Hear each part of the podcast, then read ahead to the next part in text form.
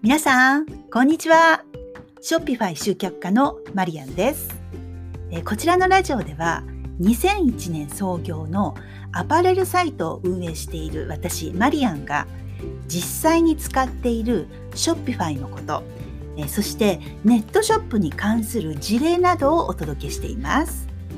さて、今日のテーマは、ネットショップ開設前に必ずすべき3つのことについてお話ししたいと思います。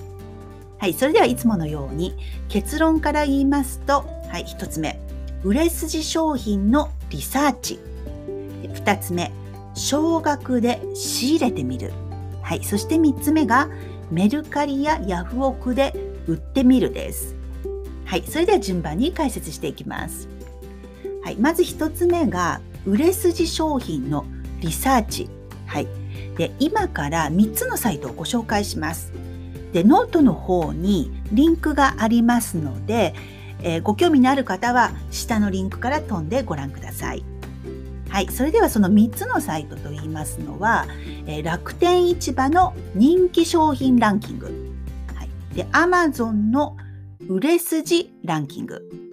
はい。そして、Yahoo ショッピングの人気売れ筋商品ランキング。はい。で、この3つのサイトそれぞれカテゴリー別にもなっていますので、今何が売れているかを調べます。はい。で、その商材を決めるポイントというのがありまして、3つ。軽い、かさばらない、え畳めて小さいです。はい、えー、ネットで売る場合はですね、え実店舗と違って、え送料がかかりますよね。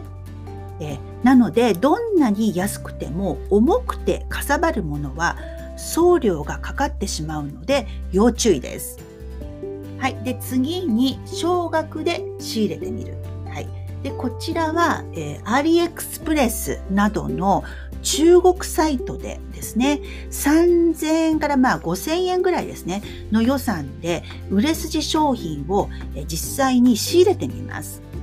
で、このあの、まあ、アリエクスプレスなどですね、のサイトというのは質が悪い商品もあるという一方でですね、まあ、すごいあの数が多い、まあ、豊富な品揃えであと安く仕入れられるということからですねテスト販売用の商材に向いています。